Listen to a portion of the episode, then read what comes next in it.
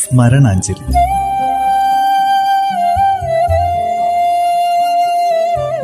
ഓർമ്മകളിൽ മാത്രം ജീവിക്കുന്ന പ്രതിഭാശാലികൾക്കുള്ള പ്രണാമം. ഞാൻ മരിച്ചുപോയ എന്നെ ഓർക്കുമോ? പ്രിയപ്പെട്ട നാരായണി മരണത്തെ പറ്റി ഒന്നും പറയാൻ സാധ്യമല്ല. ആരെപ്പ എങ്ങനെ മരിക്കുമെന്ന് ഈശ്വരന് മാത്രമേ അറിയൂ. അങ്ങനെ കണ്ടിട്ടില്ല തൊട്ടിട്ടില്ല. എങ്ങനെ ഓർക്കും? നാരായണിയുടെ അടയാളം ഈ ഭൂഗോളത്തിൽ എങ്ങുണ്ട് സ്മരണാഞ്ജലിയിൽ ഇന്ന് കെ പി എസ് സി ലളിതയെ അനുസ്മരിക്കുന്നു. തയ്യാറാക്കിയത് പ്രജിഷ രാജേഷ്.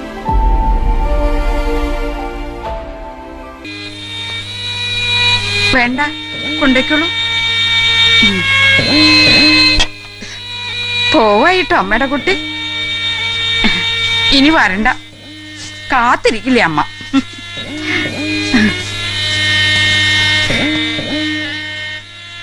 മലയാളത്തിന്റെ തിരശീലയിലെ അഭിനയ വിസ്മയം. K P A C Lalitha ഇനി ഓർമ്മ. മലയാള സിനിമയുടെ ദൃശ്യാനുഭവങ്ങളിൽ K P A C Lalitha എന്ന അഭിനേത്രി എപ്പോഴും ഉണ്ടായിരുന്നു. മലയാളത്തിന്റെ സിനിമാ ഭൂപടത്തിൽ അവർ അറുന്നൂറിലേറെ കഥാപാത്രങ്ങളായി ജീവിച്ചു. കേരളത്തനിമയും വിവിധ ഗ്രാമീണ പ്രാദേശികതയും സംഗമിക്കുന്ന നിത്യപരിചിതരായ കഥാപാത്രങ്ങളിലേക്ക് ലളിത അനായാസം കയറിപ്പോയി. അമ്മ അമ്മൂമ്മ ഭാര്യ തുടങ്ങി സ്ഥിരം വേഷങ്ങളിൽ അവർ ജാഗ്രതയോടെ ചില പൊടിപ്പുകൾ നൽകി വ്യത്യസ്തയാക്കി. ജീവിതവും അഭിനയവും കെട്ടുപിണഞ്ഞു കിടക്കുന്നതുകൊണ്ടാകാം ഉൾക്കരുത്തുള്ള കഥാപാത്രങ്ങളെപ്പോലും വളരെ സ്വാഭാവികതയോടെ അഭിനയിച്ചു ഫലിപ്പിക്കാൻ K P S C Lalitha എന്ന അഭിനേത്രിക്ക് കഴിഞ്ഞത്. ചെറുപ്പം മുതലേ അനുഭവിക്കേണ്ടി വന്ന അളവില്ലാത്ത വ്യത അഭിനയ ജീവിതത്തിലും പ്രതിഫലിച്ചിരുന്നു. കാലം വേദനകളാൽ പലതവണ മുറിവേൽപ്പിച്ചിട്ടും തോറ്റുകൊടുത്തിട്ടില്ല K P S C Lalitha. അങ്ങനെ വിളിക്കണ്ട. എനിക്കിങ്ങനെ ഒരു മകനില്ല. ഞാൻ മറന്നുവല്ല. എനിക്ക് വേണ്ട. യശോദേ. ആരാ അത്? ആരോ? വഴിതെറ്റി വന്നതാ.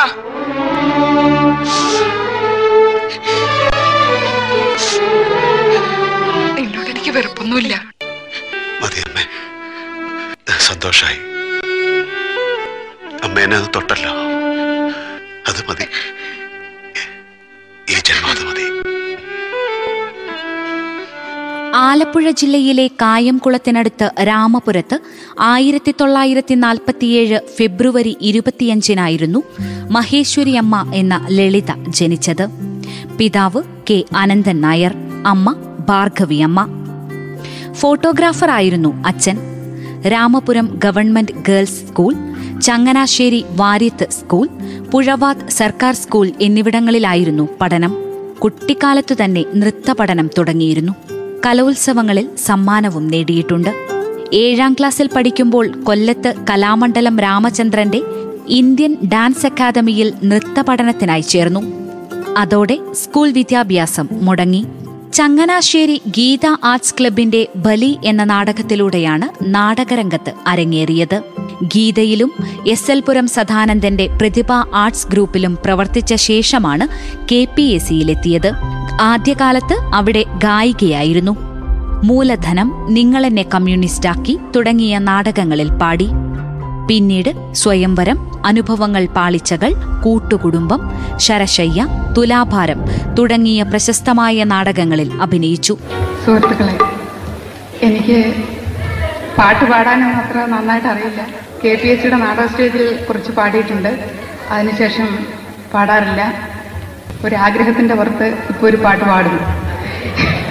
എന്തെങ്കിലും തെറ്റുണ്ടെങ്കിൽ നിങ്ങൾ ക്ഷമിക്കണം. എല്ലാരും ചൊല്ലണ്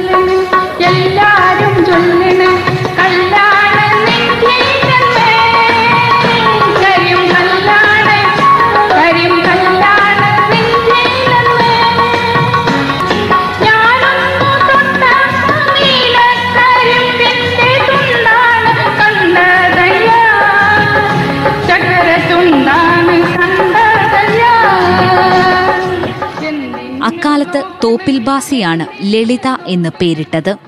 ആയിരത്തി തൊള്ളായിരത്തി അറുപത്തിനാല് സെപ്റ്റംബർ നാലിന് കെ പി എസ് സിയിൽ അഭിമുഖത്തിന് ചെല്ലുമ്പോഴാണ് തോപ്പിൽ ബാസിയെ ലളിത ആദ്യമായി കാണുന്നത്. തന്റെ ആദരവുകളിലേക്കും സ്നേഹങ്ങളിലേക്കും ജീവിത വിജയങ്ങളിലേക്കുമാണ് ആ മനുഷ്യൻ കയറി വന്നത് എന്ന് ലളിത പറഞ്ഞിട്ടുണ്ട്. ഏഴാം ക്ലാസ് കഴിഞ്ഞപ്പോൾ പഠിത്തം നിർത്തിയതുകൊണ്ടാണ് ഞാനൊരു നടിയായത്. എന്റെ അച്ഛൻ അനന്തൻ നായർ ഫോട്ടോഗ്രാഫറായിരുന്നു. പത്ത് വയസ്സു മുതൽ അച്ഛൻ എന്നെ നൃത്തം പഠിപ്പിച്ചു. കലാമണ്ഡലം ഗംഗാധരൻ നായരുടെ ഡാൻസ് ട്രൂപ്പിലെ പ്രധാന നർത്തകിയായി ഞാൻ. നല്ല രീതിയിൽ കൊണ്ടുവരണം ഇവളെ എന്ന് പറഞ്ഞിട്ട് അച്ഛനെ വിളിച്ച് സാറ് തന്നെ പറഞ്ഞു. ഇവളെ അടുത്ത ഫെസ്റ്റിവലിന് നല്ലൊരു ഡാൻസ് ചെയ്യാൻ വേണ്ടിയിട്ട് ഞാൻ കൊണ്ടുപോകാം. കല ഇവിടെ പെരുന്നലീലാമണി എന്ന് പറഞ്ഞിട്ട് ഒരു വലിയ ഡാൻസറുണ്ട്. അവരെ ഒന്ന് കാണണമെങ്കിൽ നമ്മൾ ക്യൂ നിൽക്കണം.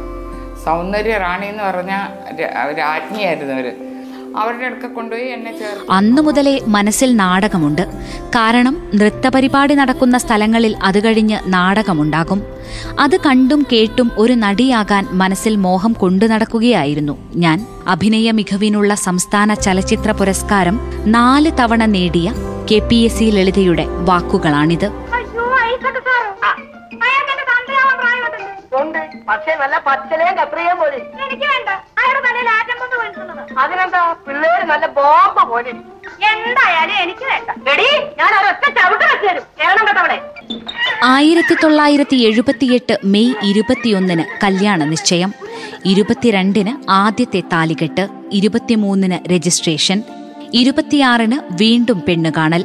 ജൂൺ രണ്ടിന് പിന്നെയും താലികെട്ടും കല്യാണവും രജിസ്റ്റർ മാരേജും എതിർപ്പും ഒളിച്ചോട്ടവും എല്ലാം ചേർന്ന് സിനിമാ കഥയേക്കാൾ സംഭവ ബഹുലമായിരുന്നു ലളിതയുടെയും സംവിധായകൻ ഭരതന്റെയും വിവാഹം. ആയിരത്തി തൊള്ളായിരത്തി എഴുപതിൽ ഉദയയുടെ കൂട്ടുകുടുംബം എന്ന ചിത്രത്തിലൂടെ സിനിമയിലേക്ക് അരങ്ങേറ്റം നടത്തിയ ലളിത പിന്നീട് ഒരുപിടി നല്ല മലയാള സിനിമകളിൽ അഭിനയിച്ചു. പോയി കൈവിട്ട് പോയി. എന്റെ തെക്കേത്തര ഭഗവതി ഞാൻ എന്താ ഈ കേൾക്കുന്നത് ഭാഗ്യം. പറയല്ലേ? ഭാഗ്യം ഭാഗ്യം നീ അറിഞ്ഞോ? എല്ലാം തകർന്നു. രഹസ്യവാടി പറയാതിരിക്കാൻ പറ്റില്ല മോനെ. അവൾ കൈവശം കൊടുത്തു. ഭരതൻ ചിത്രമായ അമരത്തിലെ കഥാപാത്രത്തിന് ആയിരത്തി തൊള്ളായിരത്തി തൊണ്ണൂറ്റിയൊന്നിലും ജയരാജ് ചിത്രം ശാന്തത്തിലെ അഭിനയത്തിന് രണ്ടായിരത്തിലും മികച്ച സഹനടിക്കുള്ള ദേശീയ ചലച്ചിത്ര പുരസ്കാരം ലഭിച്ചു. ആയിരത്തി തൊള്ളായിരത്തി എഴുപത്തിയഞ്ചിൽ നീലപ്പൊന്മാൻ ആയിരത്തി തൊള്ളായിരത്തി എഴുപത്തിയെട്ടിൽ ആരവം ആയിരത്തി തൊള്ളായിരത്തി തൊണ്ണൂറിൽ അമരം ആയിരത്തി തൊള്ളായിരത്തി തൊണ്ണൂറ്റിയൊന്നിൽ കടിഞ്ഞൂൽ കല്യാണം ഗോഡ്ഫാദർ സന്ദേശം എന്നീ സിനിമകളിലെ അഭിനയത്തിന് മികച്ച സഹനടിക്കുള്ള സംസ്ഥാന ചലച്ചിത്ര പുരസ്കാരം ലഭിച്ചു. ചേട്ടാ എന്റെ ചേട്ടനൊന്നും പറ്റിയില്ലല്ലോ. ഒരപകടവും വരുത്തിയില്ലല്ലോ എന്റെ ദൈവമേ. ഈ കൂടുതൽ ഇനി എന്താ അപകടം വരാനാ എന്റെ കൊച്ചമ്മണി? ഈ കശ്മലന്മാർക്ക് നീ പിടി കൊടുത്തില്ലേ എന്നെ കൊലക്കി കൊടുത്തില്ലേ നീ? എടാ മഹാഭാവികളെ ഈ കരിങ്കല്ല് പോലെ നിൽക്കുന്ന മനുഷ്യനെ അപകടം പറ്റിയെന്ന് പറഞ്ഞ പറഞ്ഞ് നിന്റെയൊക്കെ നാവ് പുഴുത്തു പൊത്തയുള്ളടാ അപകടമൊന്നും പറ്റാത്തതിന് പ്രാവാണോ സിനിമകളിൽ അഭിനയിച്ചിരുന്നില്ല ലളിത അല്ലെങ്കിൽ അങ്ങനെ തോന്നിച്ചിരുന്നില്ല. കാമുകിയും സഹോദരിയും അമ്മയുമൊക്കെയായി ജീവിക്കുകയായിരുന്നു അവർ വെള്ളിത്തിരയിൽ. അനായാസ അഭിനയം കൊണ്ട് അരനൂറ്റാണ്ട് മലയാള സിനിമയുടെ അമരത്ത് നിറഞ്ഞുനിന്ന നടി. അയ്യോ മൂടല്ല. നോക്കൂ നോക്കൂ. ആ വിദ്വാമാഷ പറഞ്ഞിരുന്ന പോലെ പറയൂ. വായ മൂടെന്ന് പറഞ്ഞ ആന എങ്ങനെ വാ മൂടി നിന്ന പിന്നെ ഡോക്ടറെ വിളിക്കാൻ നടക്കണ്ടേ? പക്ഷേ ഈ വിവരമില്ലാത്തവൾ എന്നുള്ളതിന് ഹിന്ദിയിൽ എന്താ പറയാ? ഉല്ലുക്കപ്പട്ട. ഉല്ലുക്കപ്പട്ട. ദഹനെ മൂട്ട്. ആകെ ചൽ. വിദ്വാമാഷെ ദുഷ്ടൻ എന്നുള്ളതിന് ഹിന്ദിയിൽ എങ്ങനെയാ പറയാ? ദുഷ്. ദുഷ്. നടിയാണ് കാണുന്നത് അഭിനയമാണ് എന്ന് അല്പം പോലും തോന്നിപ്പിക്കാതെ കഥാപാത്രങ്ങളെ ആഴത്തിൽ അനുഭവിപ്പിച്ച പരിചരണ സിദ്ധിയായിരുന്നു കെ പി എസ് സി ലളിതയ്ക്ക്. വളരെ കുറച്ച് മുഴുനീള കഥാപാത്രങ്ങളെ അവർക്ക് ലഭിച്ചിട്ടുള്ളൂ. എങ്കിലും നമുക്ക് ചുറ്റിലുമുള്ള ജീവിതത്തിൽ നിന്ന് അവർ മനുഷ്യരെ സിനിമയിലേക്ക് അടർത്തിക്കൊണ്ടുവന്നു. എഴുപതുകളിലെ സിനിമാ നിരൂപണങ്ങളിലൂടെ കടന്നുപോകുന്ന ഒരാൾ അത് വായിക്കുമ്പോൾ അമ്പരക്കും. ഓരോ നിരൂപണത്തിലും കാണും ലളിത കഥാപാത്രമായി ജീവിച്ചു എന്ന വാചകം. അയ്യോ എന്റെ മുണ്ടെന്തിയെ? ആരാടിയത് ഈ മിണ്ടുന്നില്ലല്ലോ. എടി ആരാടി എന്റെ മുണ്ടെടുത്തത്? എടി ആരാണെന്ന്? എടായോ അതാരാ? ഞാനാ ഞാൻ. ഞാനെന്ന് പറഞ്ഞ? ആ ഞാനാ. ഉച്ചയ്ക്ക് വന്ന ഡോക്ടർ ഇല്ലയോ? സണ്ണി. ആ. എന്നാലും എന്റെ മുണ്ടി കൊണ്ടിട്ട്? അല്ല കാര്യമായി ഞാൻ കുളിക്കാൻ മറന്നു വെച്ചതാ. ഉണ്ട് ഞാൻ ഉടുത്തു. ഒരു കഥാപാത്രത്തിന്റെ ഉടുപുടവയിലും പ്രാദേശിക മൊഴിഭേദങ്ങളിലും സാമുദായിക സ്വഭാവങ്ങളിലും മറ്റ് നടികളെ അതിശയിക്കുന്ന പരിചരണബോധം അവർക്കുണ്ടായിരുന്നു. അവരുടെ മുഖഘടന പോലും കേരളീയ കഥാപാത്രങ്ങളെ ഭാഷണഭേദത്തോടെ അവതരിപ്പിക്കാൻ സഹായകമായിരുന്നു. ആ വൈവിധ്യമാണ് വെങ്കലത്തിലെ കുഞ്ഞിപ്പെണ്ണ് അപൂർവം ചിലരിലെ മേരിക്കുട്ടി അമരത്തിലെ ഭാർഗവി സന്മനസ്സുള്ളവർക്ക് സമാധാനത്തിലെ കാർത്യായനി പെരുവഴിയമ്പലത്തിലെ ദേവയാനി തേന്മാവിൻ കൊമ്പത്തെ കാർത്തു സതയത്തിലെ ദേവകി ഗോഡ്ഫാദറിലെ കൊച്ചമണി തുടങ്ങിയ കഥാപാത്രങ്ങളിൽ കാണുന്നത്. പോയി? കടയിൽ പോയിരിക്കുക ഹിന്ദി മാഷോ? അയാൾ വീട്ടിൽ പോയിരിക്കല്ലേ? രണ്ടൂന്ന് ദിവസം അതിന്റെ പോയിട്ട്. മാധവമ്മേ കർക്കിടകമൊക്കെ അല്ലേ? നമുക്ക് ഈ ആനക്ക് ഒരു സുഖചികിത്സ നടത്തണ്ടേ? എന്നാലേ പൂർണാരോഗ്യം ഉണ്ടാവുള്ളൂ. ദിവസം അഞ്ചു കിലോ കോഴി മഹാചൂർണമായി ചേർത്ത് ഇടിച്ചു പൊടിച്ച് പതിനഞ്ച് ദിവസം കൊടുത്താ പിന്നെ ആന പിടിച്ചാ കിട്ടില്ല. എന്തേ ആന ഓടിപ്പോവോ? ഒപ്പം ചേർന്നുള്ള റോളുകളിൽ ലളിതയിലെ അഭിനേത്രി മറ്റ് നടീനടന്മാരോടൊപ്പം നിശബ്ദമായി മത്സരിക്കാറുണ്ടായിരുന്നു. ഗജകേസരി യോഗത്തിലെ മാധവി മനസ്സിനക്കരയിലെ കുഞ്ഞുമറിയ ചെറു റോളുകളിൽ പോലും ലളിതാമ്മയുടെ കഥാപാത്രങ്ങൾ സ്വാഭാവികവും ലളിതമായ പരിചരണവും കൊണ്ട് ശ്രദ്ധേയമായിരുന്നു. ഒരു കഥാപാത്രം ആരെങ്കിലും നീട്ടിയാൽ ഞാൻ വിശദമായി ചോദിച്ചറിയും. അപ്പോഴേക്കും അതുപോലൊരു യഥാർത്ഥ സ്ത്രീ എന്റെ മുമ്പിലെത്തും. പിന്നെ എന്റേതായ ചില മിനുക്കുകളും ഉണ്ടാകും. അവരുടെ ഭാഷയിലാണ് ഞാൻ കൂടുതൽ പണിയെടുക്കുക. ദേശവും ഭാഷയും മതവും ജാതിയും സ്വഭാവവുമൊക്കെ ഞാൻ ആ കഥാപാത്രത്തിൽ കൃത്യമായി നിക്ഷേപിക്കും. കെ പി എസ് സി ലളിതയുടെ വാക്കുകളാണ്. അല്ല എന്ത് കഥ എഴുതാനാ സ്വാമി ഇവിടെ വന്നിരിക്കുന്നത് അതങ്ങനെ പ്രത്യേകിച്ചൊരു കഥയൊന്നും അല്ല ആകെ മൊത്തം ടോട്ടലായിട്ട് ഈ കോളനിക്കാരെയൊക്കെ പറ്റി ഒരു ഞങ്ങളെ പറ്റി? ഞങ്ങളെ പറ്റി എന്ത് കഥ എഴുതാൻ സ്വാമി? എങ്കിൽ പിന്നെ ഇവിടെയുള്ള ദുഷ്ടന്മാരെ പറ്റി എഴുതുക ഒരു നൂറ് കഥ കാണും അവന്മാരെ പറ്റി എഴുതാൻ. അവന്മാരുടെ ഇടയിൽ കിടന്ന് ജീവിച്ച് ജീവിച്ച് ഞങ്ങൾക്കൊന്നും ഇപ്പൊ കഥയില്ലാണ്ടായി സ്വാമി. ഞങ്ങൾ കോളനിക്കാരെ കുടിയൊഴിപ്പിക്കാൻ വേണ്ടി വന്നതാ സമീർ റാവുത്തരും അവന്മാരും ഒക്കെ ഇതിവൃത്തത്തിൽ പ്രത്യക്ഷ പങ്കാളിത്തമില്ലാത്ത പേരുപോലുമില്ലാത്ത നേർരേഖയിലൂടെ സഞ്ചരിക്കുന്ന കഥാപാത്രങ്ങൾക്ക് പോലും അവർ വിസ്മയകരമായ വിധത്തിൽ അർത്ഥവത്തായ പ്രാധാന്യം നൽകാറുണ്ടായിരുന്നു. സസ്നേഹത്തിലെ റോസി തൃശൂർ പട്ടണത്തിലെ ഒരു ക്രൈസ്തവ കഥാപാത്രമാണ്. ലളിത എടുത്തണിയുമ്പോഴുള്ള ചെറിയതും സൂക്ഷ്മവുമായ പൊടിവേലകളിൽ നിന്ന് ജന്മം കൊണ്ടതാണ് ലളിതയുടെ റോസി. ഇതിൽ നിന്ന് ബഹുദൂരം അകലെയായിരുന്നു അപൂർവം ചിലരിലെ മേരിക്കുട്ടിയും വീണ്ടും ചില വീട്ടുകാര്യങ്ങളിലെ മേരിയും. രണ്ടും ലളിത എത്ര വ്യത്യസ്തമായാണ് കൈകാര്യം ചെയ്തതെന്ന് അത്ഭുതപ്പെടുമ്പോഴാണ് സൂക്ഷ്മഭാവങ്ങളിൽ K P S C Lalitha സ്വീകരിക്കുന്ന അഭിനയമൂലകൾ എന്തെന്ന് ബോധ്യപ്പെടുക. ആദിത്യ കൺമണിയിലെ അഹങ്കാരം തലയ്ക്കു പിടിച്ച മാളവിക എന്ന അമ്മായിയമ്മ കഥാപാത്രത്തെ തീർത്തും നിയന്ത്രിതമായ ചലനങ്ങളോടെ അവർ പൂർണതയുള്ള ഒരു പ്രതിനായിക കഥാപാത്രമാക്കി മാറ്റി. കോട്ടയം കുഞ്ഞച്ചനിലെ തന്റേടിയായ ഏലിയാമ്മ എന്ന കഥാപാത്രത്തിനുമുണ്ട് ഈ രൂപപ്പൊരുത്തം അടൂർ ഗോപാലകൃഷ്ണന്റെ മതിലുകളിൽ ശബ്ദ സാന്നിധ്യമായി എത്തിയതും ശ്രദ്ധിക്കപ്പെട്ടിരുന്നു. കഥ തുടരും എന്നൊരു ആത്മകഥ എഴുതിയിട്ടുണ്ട്. അതിന് ചെറുകാട് പുരസ്കാരവും ലഭിച്ചു. ആയിരത്തി തൊള്ളായിരത്തി അറുപത്തിയെട്ടിലെ കൂട്ടുകുടുംബത്തിൽ പ്രത്യക്ഷപ്പെട്ടതിനു ശേഷം പത്തു വർഷം തുടർച്ചയായി അഭിനയിച്ച ലളിതാമ്മ ആയിരത്തി തൊള്ളായിരത്തി എഴുപത്തിയെട്ടിൽ അഭിനയം നിർത്തിവെച്ചു. പിന്നീട് കാറ്റത്തെ കിളിക്കൂട് എന്ന സിനിമയിലൂടെയാണ് തിരിച്ചുവരുന്നത്. ഭർത്താവും സംവിധായകനുമായ ഭരതന്റെ മരണത്തിനു ശേഷം അവർ വീണ്ടും സിനിമയിൽ നിന്നും അകന്നു കഴിഞ്ഞു. ഒരുപാട് തന്നെയോടാ. അപ്പൻ എന്റെ കവിളിലും നെഞ്ചത്തും പുറത്തും അടിച്ച അടിയൊന്നും എനിക്ക് വേദനിച്ചില്ല അമ്മച്ചി. പക്ഷെ എന്റെ ഹൃദയത്തിൽ അടിച്ച അടിയുണ്ടല്ലോ. ഓ ഈശോ ഹൃദയത്തിലടിച്ചു അത് ആ മന്ദം കൈയുണ്ടോ ഹൃദയം എന്ന് വെച്ച മനസ്സമ്മച്ചി ആ അത്രേ ഉള്ളോ? സാരമില്ല മോനെ. നീ നന്നാവാനല്ലേ? പിന്നീട് വീണ്ടും ചില വീട്ടുകാര്യങ്ങളിലാണ് തിരിച്ചെത്തിയത്. ആ ഇടവേളകൾ ഒരേ സമയം സന്തോഷത്തിന്റെയും സന്താപത്തിന്റേതുമായിരുന്നു. വികാരങ്ങൾ വൈദ്യുതി തരംഗങ്ങൾ പോലെ ഞൊടിയിടയിൽ മിന്നിമറയുന്ന മുഖം അനായാസ ഭാവമാറ്റങ്ങൾ അതിശയിപ്പിക്കുന്ന ശബ്ദവിന്യാസം.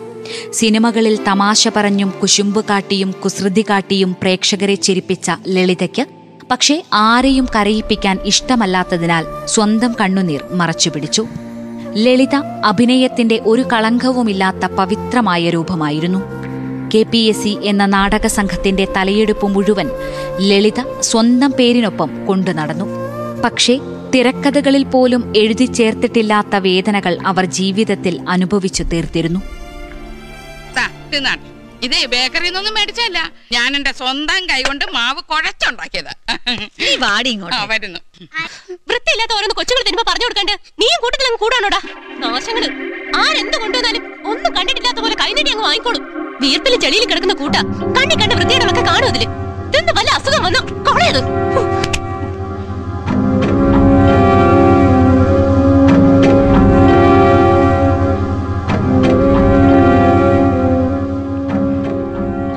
ഒരു പുള കണ്ണടയ്ക്കാതിരുന്നുണ്ടാക്കിയത്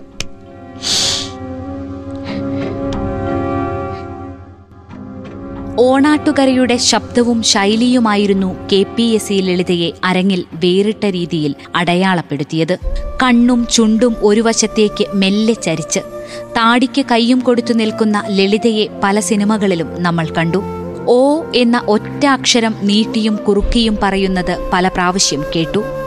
വേദനകൾ വിട്ടുമാറാത്ത മനസ്സുമായി അഭിനയിച്ച് ഓരോ കഥാപാത്രത്തെയും ആഴത്തിൽ അറിഞ്ഞഭിനയിച്ച് ആ കഥാപാത്രങ്ങളെയെല്ലാം പ്രേക്ഷകന്റെ മനസ്സിൽ കൊത്തിവെച്ചാണ് K P S C Lalitha എന്ന അതുല്യ പ്രതിഭ യാത്രയാകുന്നത്. ആ മക്കളെ അമേരിക്കയിലെ നഴ്സന്മാർക്ക് കെട്ടിച്ചുവിട്ട തള്ളമാരെ ശിക്ഷിക്കാൻ ദൈവം തമ്പുരാൻ അറിഞ്ഞിട്ട സ്ഥലപ്പേരുകൾ അമേരിക്കയിൽ മൊത്തം. ഈ വയസ്സുകാലത്ത് ഞാൻ ഇതൊക്കെ എങ്ങനെ പഠിച്ചെടുക്കും എന്റെ കർത്താവേ? അതിന് അവരെ കൊണ്ടല്ലേ അവിടെ? അതുങ്ങൾ അമ്മച്ചി അടുത്തുണ്ടാവണമെന്ന് ആഗ്രഹിച്ച് വിളിക്കുമ്പോ നീ വേറൊന്നും ആലോചിക്കണ്ട. ആഗ്രഹിച്ചു വിളിക്കുന്നു. ഇളയവന്റെ നേഴ്സത്തിൽ രണ്ടാമത് പെറ്റിട്ട് അഞ്ചു മാസം കഴിഞ്ഞു. അവിടെ ആണെങ്കിൽ വീടടിച്ചു കൊച്ചിനെ നോക്കാനും ഒക്കെ പറ്റിയ ഒരാളെ എളുപ്പം കിട്ടുകയല്ല നേരത്തെ ഒരുത്തി ഉണ്ടായിരുന്നു. അവക്ക് ഇവിടുത്തെ എട്ടായിരവും പത്തായിരവും ഒക്കെയാ ശമ്പളം. ഞാനാണെങ്കിൽ പേരക്കുട്ടികളെ കൊഞ്ചിച്ചും കളിപ്പിച്ചും ഒക്കെ നേരവും പോകും. കൂട്ടത്തിൽ വീട്ടു ജോലിയും നടക്കും. ശമ്പളവും വേണ്ട.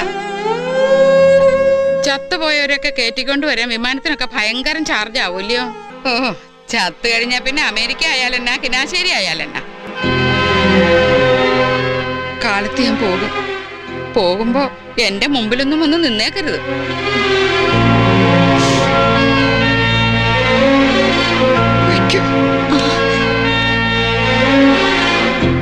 സാമൂഹിക പ്രതിബദ്ധത കൊണ്ടും സാമൂഹികമായ ഇടപെടലുകൾ കൊണ്ടും മനുഷ്യ മനസ്സുകളിൽ ഇടം നേടിയ കെ പി എസ് സി ലളിതയ്ക്ക് റേഡിയോ മാറ്റുലിയുടെ സ്മരണാഞ്ജലി.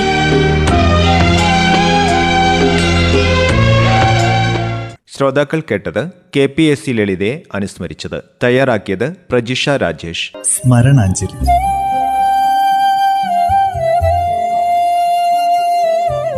ഓർമ്മകളിൽ മാത്രം ജീവിക്കുന്ന പ്രതിഭാശാലികൾക്കുള്ള പ്രണാമം.